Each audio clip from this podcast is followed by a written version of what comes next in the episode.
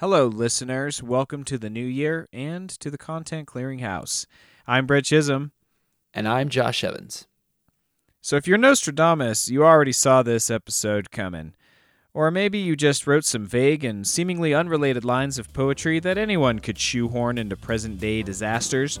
And after those confusing predictions, Josh is going to show off just how much research he did about the speed of light to discuss his favorite book series, The Lost Fleet, by a man with two fake but manly names, Jack Campbell. Movies, shows, and video games, podcast books, and their acclaims. Let their favorite content become yours. It's the Content Clearing House. Content Clearing House. And it starts right now. Brett, Josh, we did it. I can't believe 2020 is behind us. How are you? I, I'm doing pretty good. How were your holidays? Oh, It was awesome, man. Whole lot of chilling at home with the family and not working. So it was great. Uh, you know, I have a question for you. Uh, did you let your daughters sit on any uh, laps of the out of work actors dressed as Santa? COVID infested Santas. nope. No. It's really unfortunate because this is Violet's first Christmas and she's not getting to do any of the awesome holiday related activities, but I figure it'll all come back around. Is the mall mall Santa is that a considered like an awesome Christmas activity? When you're one, sure. Okay, that makes sense. That children have much lower standards than us. Yeah. How about you? Well, I don't know. Um, no, I didn't sit in any mall Santa laps this year. As opposed to the previous years. yeah, it's a bit of a bit of a pastime for me. No, I wouldn't even let our dogs sit in a mall Santa lap. I don't know. I think it's kind of weird, but I will say the social distant Santa solutions. I don't know if you've seen some of these, but I'm gonna put a link to a video that I found that I think is pretty hilarious. Um, it's a Santa Claus inside of a snow globe. Oh, seems Yeah. like a very uh, thematically appropriate way to handle that. Totally. Ah, it's better than Zoom Santa. Instead of sure. snow, is it like blowing around like COVID masks inside the thing? So in this video, he was just like uh, sprinkling some snow in in front of his face, but he's not wearing a mask because he's in like a you know um, a sealed, uh, hermetically sealed ball. Basically, I'm not sure if he can breathe. I have seen. I- I'm sure they they switch out his shift before he asphyxiates, but I have seen uh, some Santa videos of Santas wearing like big like PPE clear masks. It's very uh, it's very appropriate for the times. You know, like, I'm sure the kids are really fooled. Yeah, Saint Apocalypse. No, I I have no, I have nothing. Good one. do you do you have any New Should Year's have written that, that one down first. Or uh, did you did you make any New Year's resolutions? Have you have you failed at any New Year's resolutions already? I don't typically make New Year's resolutions, but I did make one this year to never mention one wheeling again on this show. Hey, that's what I had on. that's what I I have. have a, I have a feeling we're both gonna fail big Uh, time. Yeah, actually, about that. Uh, sorry, Wiley. I hate to already break this New Year's resolution, but it is for an exceptionally good reason. So I actually received a gift from a friend, and I'm just gonna go ahead and say this. This is the first piece of fan art for our show. Seriously, what we lack in number of listeners, we more than make up for with the quality of our listeners. I mean, how many shows do the hosts actually talk to every listener by name? We're on a first name basis with all of our listeners. It's pretty good. we know them all. Yeah. okay, so back to the fan art. Brace yourself for this, Josh. I'm going to show you this over the Skype video. Whoops, got to put it the right way. I'm ready. Oh yes, it So, is. Yeah. Wow, that is like a three-dimensional one wheel. Sorry, everyone. Sorry. Um, it's like a three-dimensional one wheel made out of wood. It looks like. yeah. And then it has the content clearinghouse Uh, burned it's like into burned it or something. into the wood. Yep, exactly. And the wheel spins. Ah, that's really cool. Isn't that awesome? Wow. Dude, I'm. You I'm post up some so video of that on the. Instagram. Absolutely. Um, so shout out to our friend Nina. Uh, she came up with the idea and the design, and her friend Jess ha- actually has a company that uh, specializes in wood art. Uh, it's super cool. Like just holding it, like the detail on it, the three dimensions, the wheels spinning, like the the burned text. Like it's it's freaking awesome. So I'm gonna link to the Instagram in our show notes. Uh, InnerBox Designs is the name of the company. Super amazing Shout out. uh, awesome awesome piece of one wheel content clearinghouse art all right i guess we'll try next year for uh, cutting back on the one wheel talk but Already failed. That is awesome. Thanks, Nina. That is great. Love that. Super awesome hey another thing i want to mention um, before i get into just a brief off top another legendary listener nate brought something to my attention so he was recently listening to our last episode on the way to the drop zone of course we have a lot of skydiver listeners out there so you, You gotta recall skydive. Gotta skydive. Uh, you recall, Big Josh, time. discussing Inside Out and how the movie supports this notion that we are just a collection of various impulses, pushing our buttons, pulling our levers from within. And the whole concept of the film dispels the myth that we have control over our lives and even implies that we don't have a freaking soul. So the same night that Nate listened to our episode, he saw a preview on Disney Plus for a new upcoming Pixar movie called Soul. Oh, interesting. There it's like going in a completely opposite direction of Inside Out, and the tagline for the movie is everybody has a soul. Joe Gardner is about to find his. It's going to be a jazz-based uh, Pixar movie. I'm going to link to the trailer.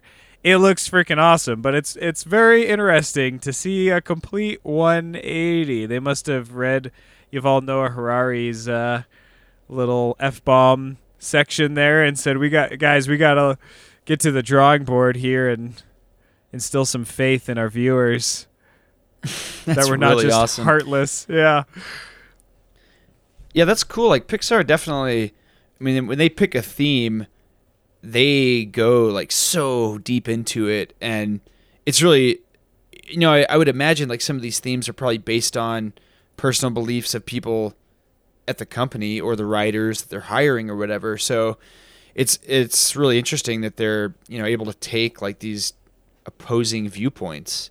And honestly, I would expect nothing else because I imagine whatever they apply their time to is going to end up being just very well researched and just very impactful. So, man, that sounds great. I'm always Yeah. excited when new Pixar film comes out. absolutely, me too. And I I- and I agree. Like I I don't think that they're necessarily like opposing views. Even like I think that this is just you know we are storytelling creatures. This is like the reason I love content so much and I love our show so much so we can talk about content.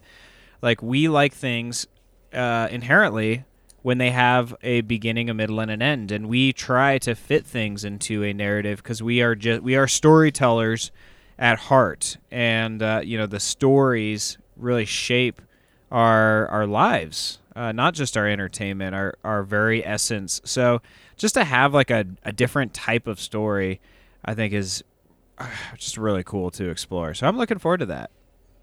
Yeah, that's great. I had not heard about that, so thanks for Yeah. bringing that to my attention. It's definitely going on my list. A ever expanding, infinite list of content. There's a lot out there. That's why we got to clear Indeed. it out sometimes. So, do you have anything else before I jump into this off top? No, I am ready to hear what you got, buddy. What'd you All bring right. for us? Well, have you ever heard of a man by the name of Nostradamus? Hmm, it does sound familiar. Isn't he that uh, old guy that was wrong about all those predictions? well, uh, you're, some might agree with you, some might not. so, oh wait, uh, let me rephrase. Isn't he that old guy that made all those really vague predictions that could be applied to any number of scenarios and kind of like a horoscope? Spot on. Well, you're going to love this off top. So, uh, Nostradamus was a French astrologer, physician, and supposed seer. Uh, he lived from 1503 to 1566. His most famous work is uh, Le Prophétie, or The Prophecies in English. Uh, it was published in 1555, 11 years before his death. You didn't really need to translate that. I, I got it. Uh, it's a collection. This book, The Prophecies, it's a collection of 942 poetic quatrains, allegedly predicting future events. Now, supposedly, the bit the allegedly is actually uh, uh, highlighted. It's bold and it's underlined here on the page. Make sure you got it. the lawyers really wanted us to include alleged. So supposedly, this guy would stay awake every night for several years, staring into a brass bowl filled with water. He'd sort of meditate or enter some kind of trance, and he'd see the you know see into the future. Um, now there are a lot of embellished or just downright false claims out there attributed to Nostradamus. There was one circulating uh, about COVID nineteen and him predicting that that Snopes, Of you know, course. it was it was BS. Um, but there are actually a few pretty legitimate uh, prediction victories, I might call them, uh, for him, including air travel. He said, People will travel safely through the sky. The year of the Great Fire of London. The blood of the just will be demanded of London, burnt by fire, in three times 20 plus six. Uh, he predicted the rise of Hitler, though Nostradamus referred to him as Hister. Uh, and last but not least, he wrote something that bears a pretty striking resemblance to 9 11. The sky will bor- burn at a 45 degrees. Fire approaches the great new city. Immediately, a huge scattered flame leaps up. So, yeah, you could call these things sort of vague. Uh, but I don't know, man. I got a I got a few new predictions for you for 2021. Now, my source for this comes from yearly-horoscope.org. Sounds legit. Horoscopes, huh? Yeah, and uh, I told you you'd like this. so I'm definitely gonna I'm gonna definitely link to this highly uh, reliable and accurate article into the show notes. So starting from the bottom of the list and working my way up, and I'm I'm sorry if you're feeling positive about 2021. Things are gonna go in the in the different direction. I'm sorry to pop your bubble Oh, here. no, Brett. You're Santa snow globe. But uh, seven, the American soldiers will have brain chip implants. Six, a devastating earthquake will destroy California. Five, a comet will hit the Earth or at least come very close. Four, solar storms. Three, the Muslims will lead the world. Two, a famine of biblical proportions. And finally, number one. Actually, I'm just gonna I'm just, I'm just gonna read the direct poem itself. Few young people half dead to give a start. Dead through spite, he will cause the others to shine, and in an exalted place some great evils to occur. Sad concepts will come to harm each one.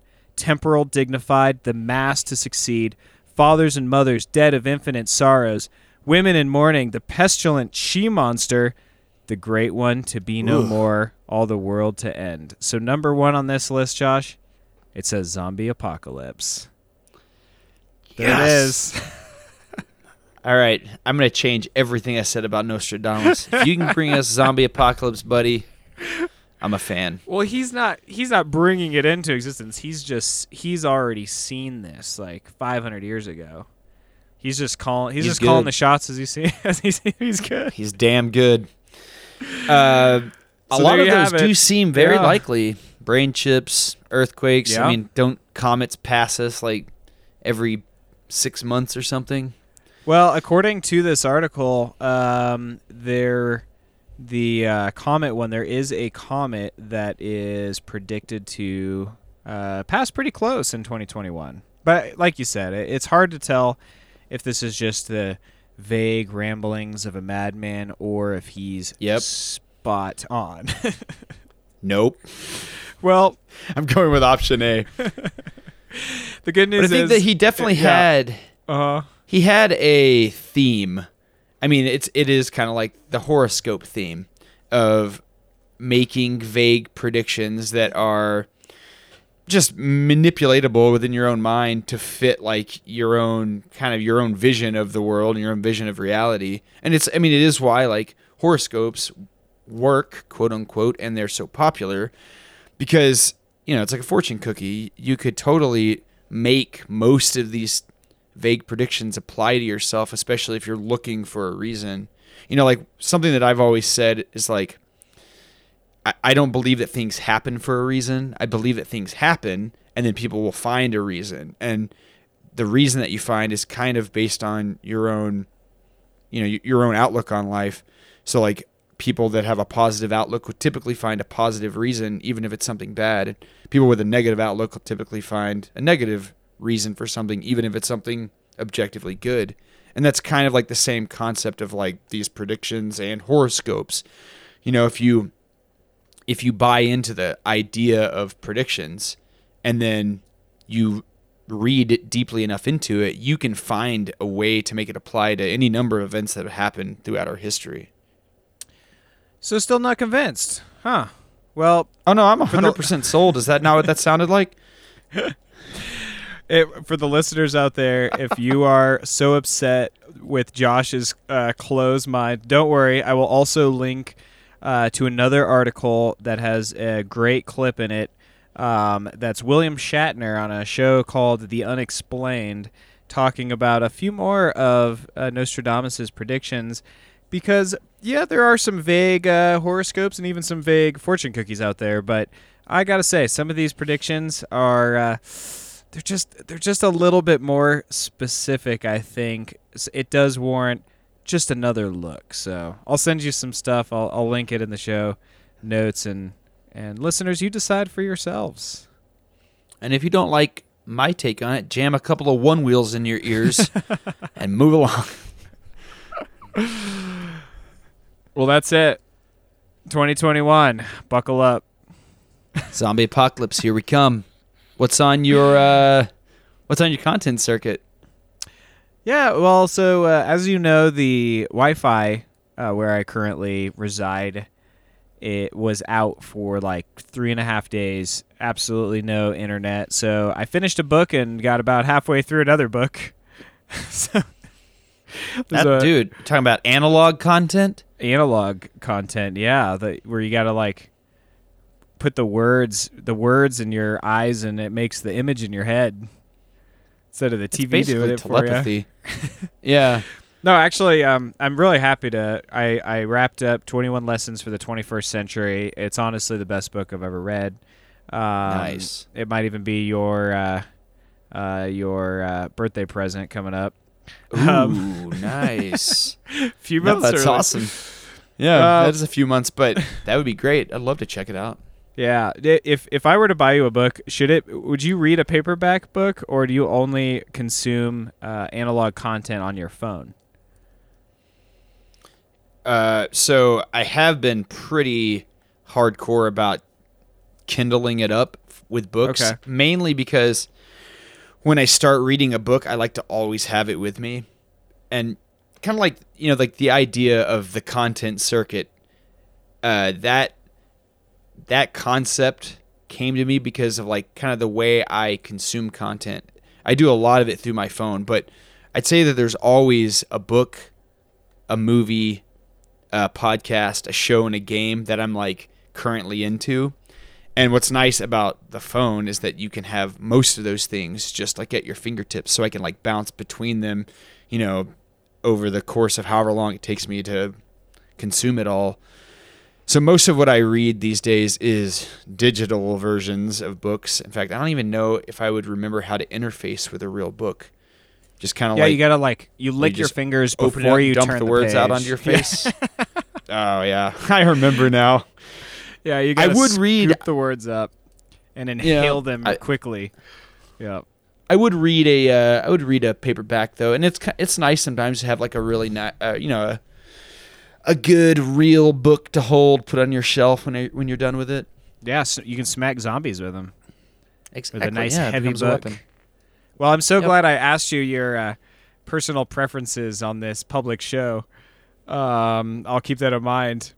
So uh, anyway, I finished that book. I started uh, the Indifferent Stars Above. You probably have heard the last podcast on the left cover the story of the Donner Party. Back It's in so the interesting. 18s. Oh my gosh! I I just book. listened to it yesterday. Oh, you did? yes. No kidding. Well, uh, it's been a it's been a while since I've listened to the podcast, but actually, the Indifferent Stars Above, I can't remember where I first heard about that book, but it's been on my radar. I think for about two years, I've wanted to read this book, um, and honestly, I'm a little scared too. I mean, it's like extremely disturbing. I think what the the most disturbing aspect of the Donner Party is the fact that this is not fiction. Like this is real. It's gruesome. It happened. It's history. It's a history book, uh, but it is just also just a extremely uh, interesting and bizarre facet of Western pioneer uh, events. So it's it's very good so far. It's a great title too. yeah. Oh, so that good. title just like fills me with dread. Me too. I love it. it seems so cold I- wherever that title is. Oh my gosh, I know it. I know. We're not even into the into the crazy stuff yet. So yeah, that's that's what's on my content circuit. Not a That's whole great. not a whole lot. Just just uh like our listeners. Just a few, but excellent.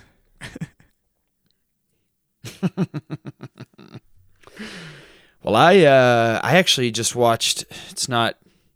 Probably not quite the same caliber as all this cerebral content you're consuming, but I just watched Deadpool 2 the other day, and oh, nice. I was under the impression that it was not good, but man, it was so good. And Brett, I got to tell you, our Hulu subscription, I'm totally into it. Not being able to download the uh, the content and watch it when you don't have an internet connection is really not preventing me from enjoying that streaming service. I'm like super into what they have on there. So I watched uh, watched Deadpool 2. I just watched the episode uh, Always Sunny where they smoke crack so they can get on welfare. Yeah. And it was- that's a classic. what was so funny about it was when we were writing the intro for our Always Sunny episode, and we were trying to come up with like three really offensive things that you had talked about. I kept we kept like rolling around the smoking crack thing, and I was like, ah, just isn't really that offensive. It's just kind of a joke. But after I watched the episode, I was like, oh my god, this is so rough. I could totally see where Brett's coming from now because they did smoking crack some serious offensive justice on that show, man. It is so gnarly. Uh, it's right up there with Huff and Paint, man. Yeah, It's a I'm great glad you. show. Uh, I can't believe they that make that stuff funny. Like they make it so funny. I just don't understand. I just oh, It's so great. good. It's so good. That's why it's on our show. It's top notch it. content. yeah, man. Yeah. So, yep, that's about it. I've got a few other things, but maybe we'll save them for another time. All right. Sounds good. Well, let's take a quick break, and then when we come back, we're gonna get into some content. Ooh, content. Hello, listeners. Don't hit the skip forward button just yet. This is not an ad. This is a call for you guys and gals to get involved with the show. So we want to hear from you about your favorite pieces of content and why they're the best. Or you can even tell us if you've checked out a piece of content because we recommended it and uh, if you loved it or not.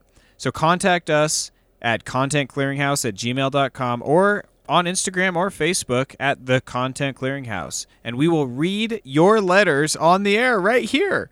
Thanks so much for listening. We love you guys. Okay, back to the show. Ooh, content. All right, welcome back to the Content Clearing House. So we've already failed at our New Year's resolution. Um, my other What wheels? my other New Year's resolution was to listen to Josh talk more about content. So let's make that happen. All right. So, what I'm talking about today, this is something that I've been sitting on since the the conceptualization of this show, and I was waiting until I really felt like I could do it justice because this is my sapiens, Brett. And like sapiens, what I'm talking about today, it's full of space battles. So, I'm talking about the series of books The Lost Fleet by Jack Campbell or by John G. Hemry if you want to get all non-marketable about it. I can definitely see why he adopted the pen name Jack Campbell because man, that is a that's a bam bam man's name right there. But uh he's I always I saw Jack Campbell on the cover of these books and I was like that there's no way that's a real person's name. Lo and behold, it's not. It's a pen name. Jack But Campbell, John G. Henry.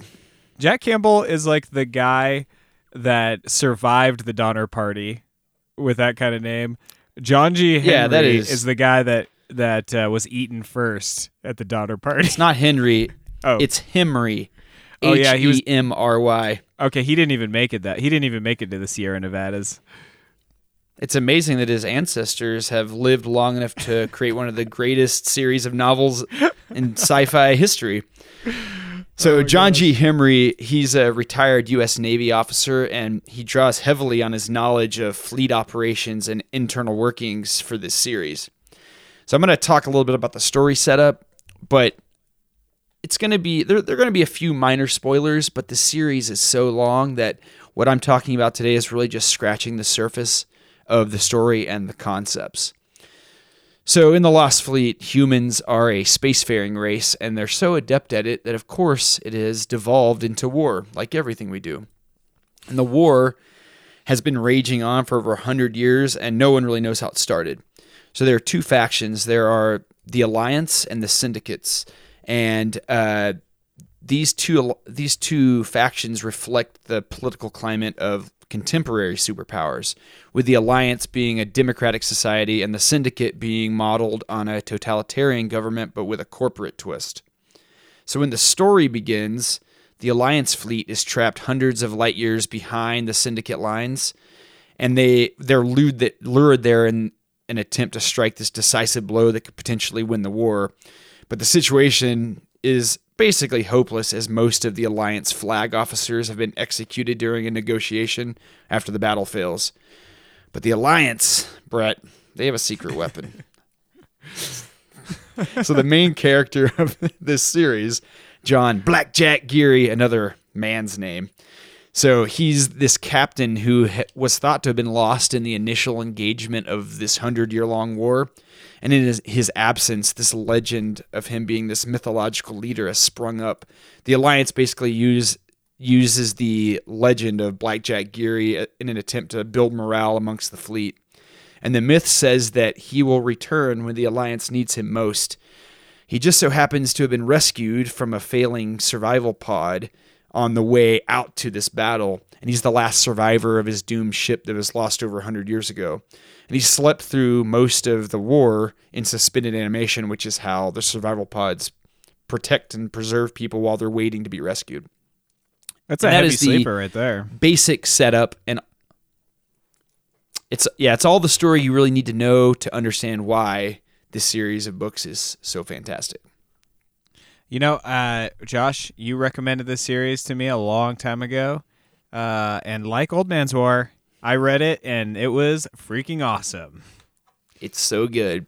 Again, like Old Man's War, this is one of the pieces of content that was kind of like the genesis of this show. This was something that I've like probably sold to 15, 20 people over the course of me having known it existed. And I'm really excited to bring it to you guys today because this is my favorite series of books ever. And it is quite the series. It's 18 books deep. So Dauntless is the first book. Uh, the uh, the series is broken into four mini series. There's the Lost Fleet, Beyond the Frontier, the Lost Stars, and the Genesis Fleet. And it's essentially one long story. Like you can read it from beginning to end, and you're going to feel like you're continuously pushing down the same narrative storyline the entire time. So before I go into why this book is so fantastic, I want to talk a little bit about like the Syndicate and the Alliance because they're uh, the interplay between these different superpowers is like a, a big part of the big part of the universe. So the Syndicate or the Syndics as they call them, they're a corporate state run, uh, corporate state run by dictators who call themselves servants of the people, and these are the same people that they enslave. Now, the, the free worlds of the Alliance were a constant threat to the dictators of the Syndicate world, and they were living examples that a representative government with civil civil liberties could coexist with greater security and prosperity than the Syndics could ever dream of. So essentially, uh, the alliance and its freedom is a direct challenge to the syndicate way of life, and that's thought to be like why one of the reasons this war is raging. And the syndic starships, their uh, their commanders not called captains; they're called CEOs, which is very corporate. And the syndicate rules through fear and intimidation, like they keep orbital bombardment weapons in orbit over their own planets to keep their population in line. Now, the Alliance, on the other hand, they at least have the veneer of democracy with their elected officials and independently run planets and star systems. It's very similar to how the states in the United States here work in conjunction with the federal government. But like our own government, under the surface, there are different groups vying for power. They're double crossing each other. They're throwing their own people under the bus in an attempt to get ahead. And so the political environment of this universe is complex. It's full of different shades of gray. There are good people and bad people on both sides, and that makes for a very interesting setup for this story to revolve around. But when I was reading this and I was thinking about like how the syndicate and the alliance hold and project power, it was kind of making me think about the very concept of power. So I had this this was a realization I had when I was a child going to church. And once I realized that I didn't care about the consequences, that church really held no power over me anymore. And that's something that's kind of like carried me through my life. You know, it's like there are certain institutions in this world that you do not want to cross because the consequences that they can inflict on you are very bad. You know, like the the police or the you know just the laws of the land. These are things that you don't want to cross. And the the syndics, their style of rule is forcing power onto their citizens. Like in general, I think that governmental power comes on the heels of a state monopoly of violence. And in this story, the threat of the orbital bombardment weapons, they force that violence onto these backwater star systems that would otherwise really be like under no control of the syndicate government that's hundreds of light years away. And I, I think that like all governments kind of operate on a certain degree of this principle, just more civilized, a more civilized version of this in our democratic environment. But still, I think that most of the laws that are enforced are kind of backed up by the state's monopoly on violence. So just to back up a little bit, are you saying that getting banned from entering the Mormon temple from the, the Church of Latter day Saints was not enough of a punishment for you? Not quite. Man, when I realized that I did not care about what happened at church, I was so bad. oh my God. I took off my blessed magic underwear. You were so naughty, I Josh. did, Brett. I know. So that's kind of a that's kind of a setup on how these different uh, superpowers rule and kind of how it relates to our own world. Uh, Jack Campbell, if you will, is definitely drawing on his knowledge of like the geopolitical environment of the world, you know, of, of today, and he just kind of expands those ideas out, you know, hundreds and hundreds of years into the future, and you get these very different systems of rule, which is really interesting. That is Now, like all sci-fi. Yeah. yeah. Yeah, it's really cool. But like all sci-fi, Brett, this story uh, it does have its MacGuffins. There are a lot of like tropes and kind of some hand wavy things that you have to kind of get behind. So there's like traveling in space with jump points. You know, they'll the there will be these gravity wells towards the outside of solar systems that allow them to warp between stars. There's also uh, some a device called a hypernet, which is these series of gates that allow like much faster travel than uh, than jump points, and they'll build these hypernets into like well-off star systems or places like with strategic value. So they have two different ways of moving around. They can jump in the slow, faster than light method uh, using jump points, or the fast, faster than light method using the hypernet and they have things like inertial dampeners, artificial gravity, and of course there's the classic trope of the technological or conceptual straight man that sci-fi uses. Are you familiar with this idea? I, are you? You're talking about the Jason Bateman of space? Exactly. I, I'm not sure where you're going with this. No. well, sci-fi uses this this straight man idea of either has something to do with the technology of the world or the concepts of the world or both, but it's basically a person that like is your analog stand-in as the reader. You know, sci-fi universes are constructed in a way that they exist long before the reader ever ever shows up. And Right. in mm-hmm. theory, they continue to exist after you leave. You know, that's like how much background the authors usually put into things like this. But since you're typically being plopped into the middle of a timeline, you need to have someone explaining these things to you. And it's pretty cheesy to just have an exposition dump. So usually there'll be like this straight man person that is unfamiliar with the things that's happening around them and that you know the characters in the story will explain it to them in a very natural way the same way that you know someone would explain it to us if we dropped into this Lost Fleet universe. And that's kind of like the role that Blackjack Geary plays because he's like essentially a man out of time.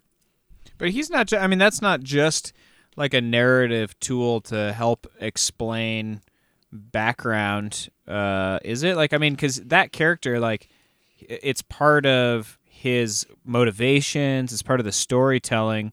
Is like he, you know, he kind of approaches things from a different way, and he has a different strategy that is like better than the most cutting edge strategies that they have because they hadn't thought of using the old methods and. I don't know. I see what you're saying. It can it can serve both functions. I think. Oh, it definitely does. Like, it's not a. It's definitely not like a two-dimensional idea represented in this story. That's just kind of like a role that's layered onto him since he's your main character in the story. It makes sense for them to be explaining all these new things to him, and in you know, in turn, they're actually explaining it to you, the reader. And I think that like you know, once you understand that that trope exists of the conceptual straight man. You'll start seeing it in sci-fi, you see it in fantasy. You see it in a lot of really like dense works of art where you need to understand the world, but you're not starting, you know, from square one in the world. But that's just one role that he fills in this story. Okay. Yeah. I Marvel movies always do that. You know, the most recent uh, Marvel Avengers where they're like talking about time travel and you know, but th- they always fight. You always know like. Okay, this is a way to explain the time travel to the audience, but they make it like fun and engaging, so Yeah, exactly. it, it doesn't seem now you have a- like annoying. You have a term to put on it now, the conceptual straight man. Also, Tenet, boom, full of conceptual straight man. Very true. Yeah. I, and you still need like YouTube video explanations to explain the conceptual straight man talks of Tenet. Yes, like that's very Inception. dense. It's the inception of movies.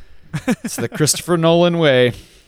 It's true. Uh, but the true meat of this series, and you'll know this since you've uh, you've read this, but the real selling point is how the space battles work, and they are four-dimensional space battles. It's like 4D chess, if you will, or as this book puts it, it's a ballet in four dimensions with the different parts staggered through different layers of time delays in seeing and communication.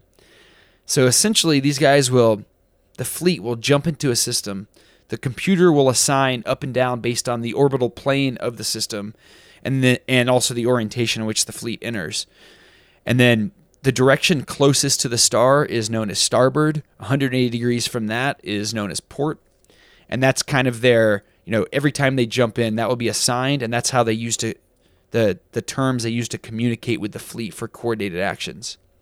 And there are two factors that they use when they are when they are coordinating these battles. One is the speed the ships are traveling, which is between 0.1 and 0.2 light speed, which is up to 18,628 miles per second, which is ridiculous.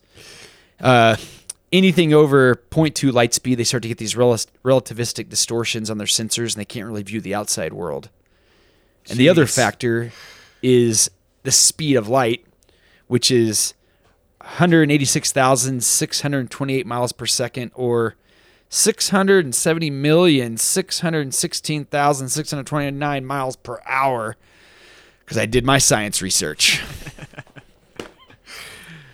Uh, did you just like uh, shine a light across the room with a stopwatch? I was like, do the math. Yep, that's it. Yep. You know how good I am at math. yeah.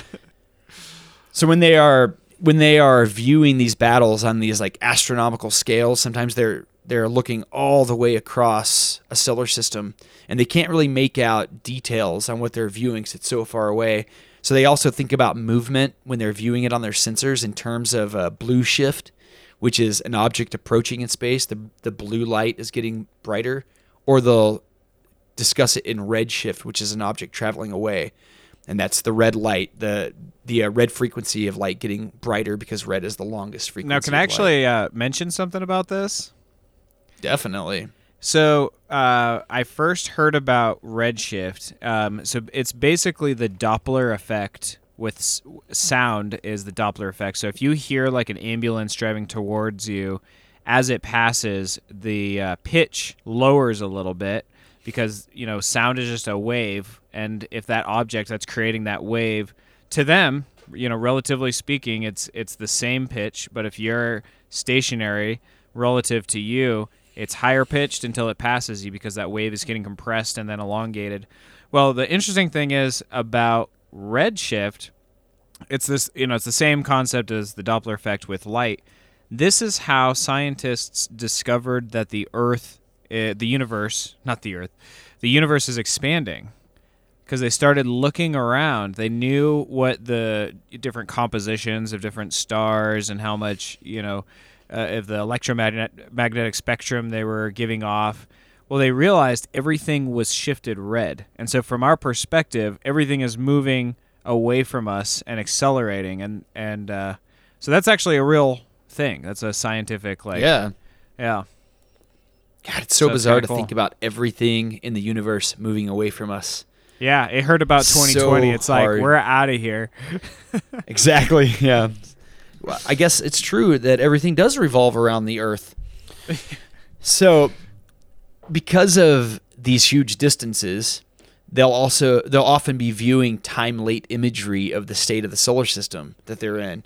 So they may be viewing an enemy fleet that's 10 light minutes away with everything that they see is 10 minutes old. So they're basically looking into the past and viewing events that have already occurred.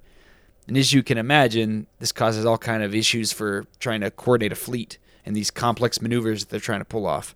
So there's also a commu- communication delay.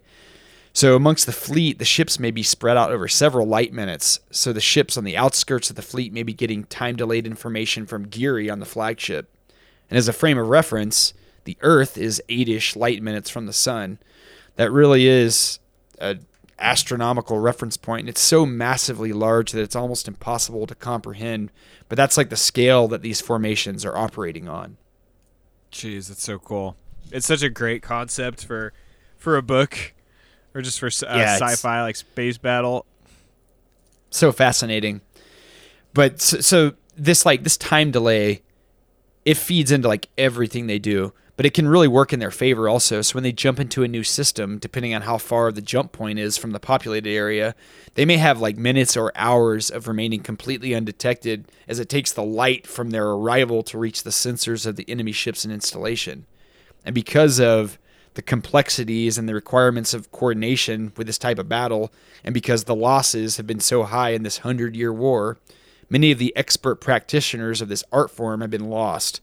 So for decades, both sides, the Alliance and the Syndics, have just been hurling their fleets together in these head on engagements. They're just hoping for luck and overwhelming firepower to allow their side to come out on top of the battle. So it's basically been a war of attrition, you know, with both sides just coming out just completely decimated and destroyed after every encounter. But with Some might say Black that's Jack the, Geary, Yeah. Oh, I was gonna say the war of attrition. uh, That some might say that's the the best kind of war. Really. Yeah, totally. Yeah, that's the kind that can go on for hundreds of years until every person on your side is dead. so with with Geary's rescue, the Alliance is gifted this expert from the past that knows how to coordinate across these distances. He knows how to handle the time delays and how to make the speed of light work in the Alliance's advantage. So he also knows how to inspire his captains with proper leadership and empower them to operate independently. Like you mentioned earlier, the the fleet captains were kind of like this unruly gang of just solo you know attackers. You know they're not really coordinating their battles. They get into these very simple formations and just fly towards each other and their fleet is kind of like based on honor and their honor is you know it's it's raised every time they kill an enemy. So a lot of a lot of the battles were just devolving into one-on-one engagements, ships flying around trying to get as many kills as they could, and of course that just results in everyone dying. You know, there's there's no coordination, so ships are just getting lost left and right. But McGeary changes it all. He does. He brings back his archaic skills from the past and he instills them into the commanders of the future. But with this, even with his knowledge, the space battles, they're nothing like what you've seen in movies. Like they aren't dogfights. They're these intricately positioned fleets. They're blasting past each other so fast that the human senses can't even register. So the fleet form- formations will revolve around these large capital battleships and these slightly smaller but more maneuverable battle cruisers, and they bring to bear this massive amount of firepower. And on the outside of their formations, they're typically being shielded by these smaller, light and heavy cruisers. So every engagement sees several small ships just being picked off from the outside of the formation. It's almost like this expendable piece of armor around the capital ships, but each ship that's destroyed, you know, it's hundreds of lives that are lost. And often there there isn't even time to abandon the ship since the destruction seems to teleport out of nowhere at 18,000 miles per second and head on pass. So the uh, the battles, like when they do happen, they are fast. They're in the hands of the computers essentially, and often like when they see the destruction that happens afterwards, it's just like a blink of light, and then the ship is completely gone. You know, this reminds me of uh, so after I I listened to that UFO episode of uh, Joe Rogan's podcast with Jacques Vallée, um, I went on to listen to Lex Fridman. Uh, he's an interesting guy. He's a scientist um, out of uh, Stanford, and he interviewed uh, Commander David Fravor. Now they didn't talk about uh, like the focus of the conversation wasn't the Tic Tac UFO incident. Uh, it, they they talked about weapon systems. They talked about being in the Navy. Commander Fravor, of course, was the pilot that saw the white Tic Tac. Um, he flew the A6, which is the uh, same plane that my dad flew actually in the Navy in Intruder. Vietnam. Yeah, the A6 Intruder, exactly. The Grumman Ironworks. And uh, Fravor talked. He was in Top Gun. He was an instructor pilot. So, so and uh, and Lex Fridman, the guy doing the interview, uh, he he specializes in like artificial intelligence. I think is his thing.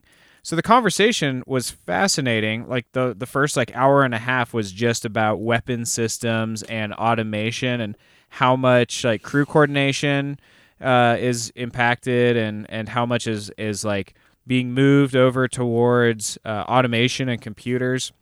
But this kind of reminds me of that. Like that's where the the future is going to be. I think of you know probably war. Um, it already is to some degree that way in aviation. I mean, a lot of people think the autopilot just does all the flying. I mean, it it it, it is definitely there's sophisticated autopilots out there that you can offload a lot of tasks, but I mean, it really is a combination of a human being making decisions, uh, managing, and um, kind of watching all of the different automating automation functions. But it's it's like a combination of the of, of both parties, and it sounds like this these space battles are the same way. Like you, you couldn't use humans for this, but you couldn't use just computers either. Yeah, so they will. I mean, there's like this very intricate relationship between the humans and the computers, and they make a big point about not wanting to create like a fully automated ship because they don't want to put that kind of power into the hands of an artificial intelligence. But they, you know, they'll have like their gunner crews that operate their like Hell Lance cannons or their like Spectre, Spectre missile launchers. But those crews are basically just maintaining the equipment to make sure that it's ready to fire when the when the computer controlled firing signal comes. So Geary will plan out his battles. You know, he'll plan out these these intricate maneuvers of different sub formations all coming together in, you know, a, a perfect point to intercept the enemy. And when they get close to an engagement, they have these engagement envelopes for the weapons. And then when the enemy passes through, it's all on automatic fire. And it seems like you know, like if a space battle like this was actually happening, you would have to operate it that way. Even if you were traveling at, you know, the the speeds that our current ships travel at, you would still need something like this. You know, you couldn't just be flying around, boo, boo, boo, boo, boo, pushing the shoot button. Now, have you looked at uh, Dirk Loechel's Deviant Art spaceship comparison uh, poster that we discussed not too long ago? Have you looked for the Lost Fleet series ships on there? Of course, Brett. What do you think I am? A non-contentologist? It's not on there. but the Oh, reason man. why Uh huh. is because there's there's not a whole lot of like visual representation for this story. There's there's a comic book, but you know the there's no like just omnibus collection of what all the ships look like. And I've looked mm-hmm. so much cuz when I read something, I really like to visualize it the way that the author intended and usually like you can find like some really cool artwork associated with this stuff, but strangely like there's not a whole lot with this series Huh. but I was looking up when I was researching this. I was looking up, you know, what space battles would be like with our current technology, and of course, like I found this article. It's you know why space battles wouldn't be anything like sci-fi. This is a Medium.com article. So this is like an excerpt from the article that explains what a space battle would potentially be like with our current tech. And it says, Nothing in space is stationary. Orbiting the Earth, a fleet of ships ha- already has a velocity in the direction of their orbit, and trying to launch a different direction is like trying to hit something with a ball out of a moving car. You have to throw the ball early. Likewise, ships launch to Mars by adding extra velocity to their orbit earlier so the orbits become elongated like an ellipse. If you apply, apply enough extra velocity to an orbit, the ellipse will become elongated so it will actually detach from the orbit. Once a ship has detached from Earth's orbit, it can continue to add velocity to warp its orbit around the Sun until the furthest side of the ellipse, the aphelion, is at the distance of Mars's orbit. Said ship also has to make sure that Mars will be at the aphelion when it engages in such a maneuver. Essentially, it's explaining orbital mechanics to an idiot like me. And uh, I, I was looking, I was kind of wondering like how orbital mechanics would like play into this story. So I looked up the fastest man-made object. This is the uh, Helios satellite. These are these satellites that were designed to study the sun. Uh, there were two of them, and they were designed in 1970. The satellites broke all spacecraft speed records and flew closer to the sun than even Mercury. And it only took these probes two years to get to the sun. They were traveling at 157,078 miles an hour. And our fastest planet, Mercury, orbits at 170,087 miles per hour. So, because of this, the space battles with our current tech would completely be restricted to using orbital mechanics and gravity well acceleration to make intercepts. And with the speeds that the planets orbit, if you were traveling the speeds they describe in this book, which is 18,000 miles per second, it seems like you truly could fly around them without being susceptible to the type of orbital mechanics that restrict us currently. Now, did you know astronauts used to uh, catch their poop in a bag when they needed to poop in space? As opposed to what? Just letting it fly around and get in their instrument panels? yeah, which it, it would. It would get loose sometimes, and some poop would be floating around. True story. I, I think I actually heard something about that on the last podcast recently. That's orbital mechanics for you. Indeed, it is. so, I did a, a lot of quote unquote science research for this, and uh, kind of the conclusion that I came to was that the ships could totally fly like they do in the Lost Fleet, and that seems very, very appropriate and true to me. My well documented science background that I'm always talking about, Brett. So for me, it's really easy for me to suspend disbelief and just imagine that these uh, space battles work exactly like they do in the book. Well, if there's anybody, if there's any person I'm gonna trust in life, it's a guy whose made-up name is Jack Campbell. exactly. Yes. You know what? He may be a liar about his name, but you can trust him when it comes to orbital mechanics and fleet movements. Absolutely. So there's this weird thing in this book, though. They uh, they make this point, like when people are explaining things to Geary, he always says, "Oh," like when they explain something to him, and then they like have his own little inner monologue where he's like, "I gotta stop saying that," like he like has like a complex about it. So I was thinking, like, here's something that might give you a complex. Um, remember in the last show when you had all that anxiety about the Holland Netherlands controversy? Oh no. So I was thinking, like, are there any are there any words that you use in this show that are like filler words for you? Things that like Probably. anytime you say it, you're like, God, I gotta stop saying that. Probably. Because I've thought about it with the, thought about it specifically for me. I say so all the time when I'm I- talking. we all do. And when, I think that's pretty common. I know. But when I go back and I listen to the I listen to the edit, there's all these times where I'm like, "Yep, I said so again right there." But I was thinking that we might be able to spin that into a content clearinghouse shirt that just has like our logo on the front and just says "so" dot dot dot on the back. That could be some merch right there, Brett. All right. Or it could say "so" dot dot dot and then like Josh Evans. Yeah. That's that's Yep, an I think idea. that would sell. that is Yep. definitely an idea.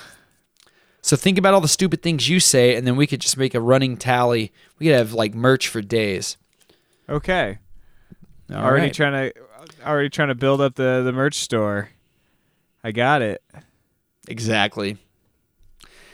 All right, so getting back to, uh, so excuse me, so getting back to this book, uh, one of the greatest things about it is there's a willingness to like set something up nine, ten books in advance and then pay it off like way down the road. And that's like a like a commitment to dramatic timing that I really appreciate. There's not a whole lot of that in like modern entertainment. You know, most of most of the shows that we watch, like they want to like bam, bam, bam, hit you with stuff and like pay it off immediately. But it's really, a, I think it's like a really sign, a sign of really great writing that Jack Campbell, J.G. Hemry will set stuff up in book one that way down the road it like comes back and you're like, oh, I forgot that even happened, you know? Yeah. So he really had like a plan when he was creating these books. It was like you know a ten year plan for the entire story. That's awesome. Yeah, that's that is not very common for sure. I feel like you see that a lot in the Mandalorian. You know, Walking Dead does that.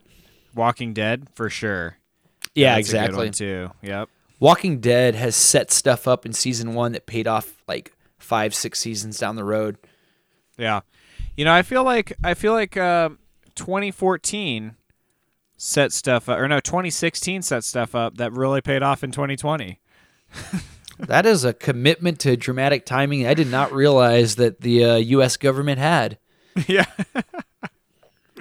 There goes all my respect. It just like whoop came right back to me. There you They're go. great story writers. so, to wrap this thing up, Brett, Yeah. the universe of the Lost Fleet, it's so rich. The tactics are so complex. All the standard uh, sci-fi MacGuffins are present. Like the way this book makes me think about movement and visualize spaces, it's unlike any other piece of sci-fi fiction I've ever encountered. Now, I'm a contentologist, not a scienceologist, but I feel that if the technology described in this book existed, space battles would work exactly like they're described here. That just it just seems so right to me. And the internal logic is so well thought out that I was able to start imagining the strategies that Geary was going to use to command his fleet. And after a while, like I was actually guessing right because the basics of space combat have been so ingrained by the story, and I was able to apply the fundamentals and come up with these realistic tactics. And that's something that no other series has ever really done for me. It's just like sucked me in so completely that I can really start thinking in their world. And I started reading Dauntless, the first book in the series, to re up on my knowledge to write this. But now I'm going to just keep going and read all 18 books for a third time. And that is the power of amazing sci fi right there, buddy. Whoo, that's awesome. Josh, that was so so good.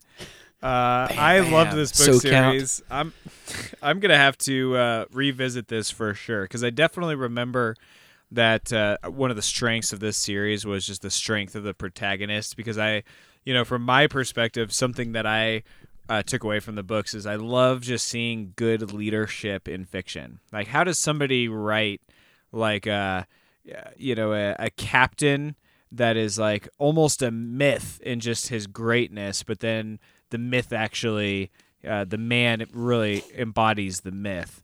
And also the space battles, you know, we know somebody in the Space Force. I think they're going to be called the Guardians. That's the most recent thing that I've heard. So we're going to have to ask uh, JoJo, another listener we can speak of by uh, on a first name basis with. We'll have to ask him, uh, you know, if these inertial gravity well uh, hyper nets are uh, in development. Maybe he can give us the insider scoop. I'm sure he would be more than willing to reveal that. Yeah. I he he'll just have to you know sacrifice his top secret clearance and and probably uh, uh, get court martialed by Bill McGeary himself. Oh, What was the name? I forgot already. Jack Campbell. Black Jack Geary. Black Jack Gear. That's it. Well, thanks to the listeners for surviving 2020 and spending some of your 2020 it. with us on the Content Clearinghouse. Uh, you can reach out to us uh, Gmail. We've got a Gmail. That's a thing. Content Clearinghouse at gmail.com. On Instagram, we're at the Content Clearinghouse. Same with Facebook. The Clearing. The Content Clearinghouse. I'm not a speakerologist, Josh. uh, tune in. Uh, we're going to have some more content coming to you soon. Thank you so much for listening to the show. Tell your friends about us. Bye bye. Happy New Year. We love you.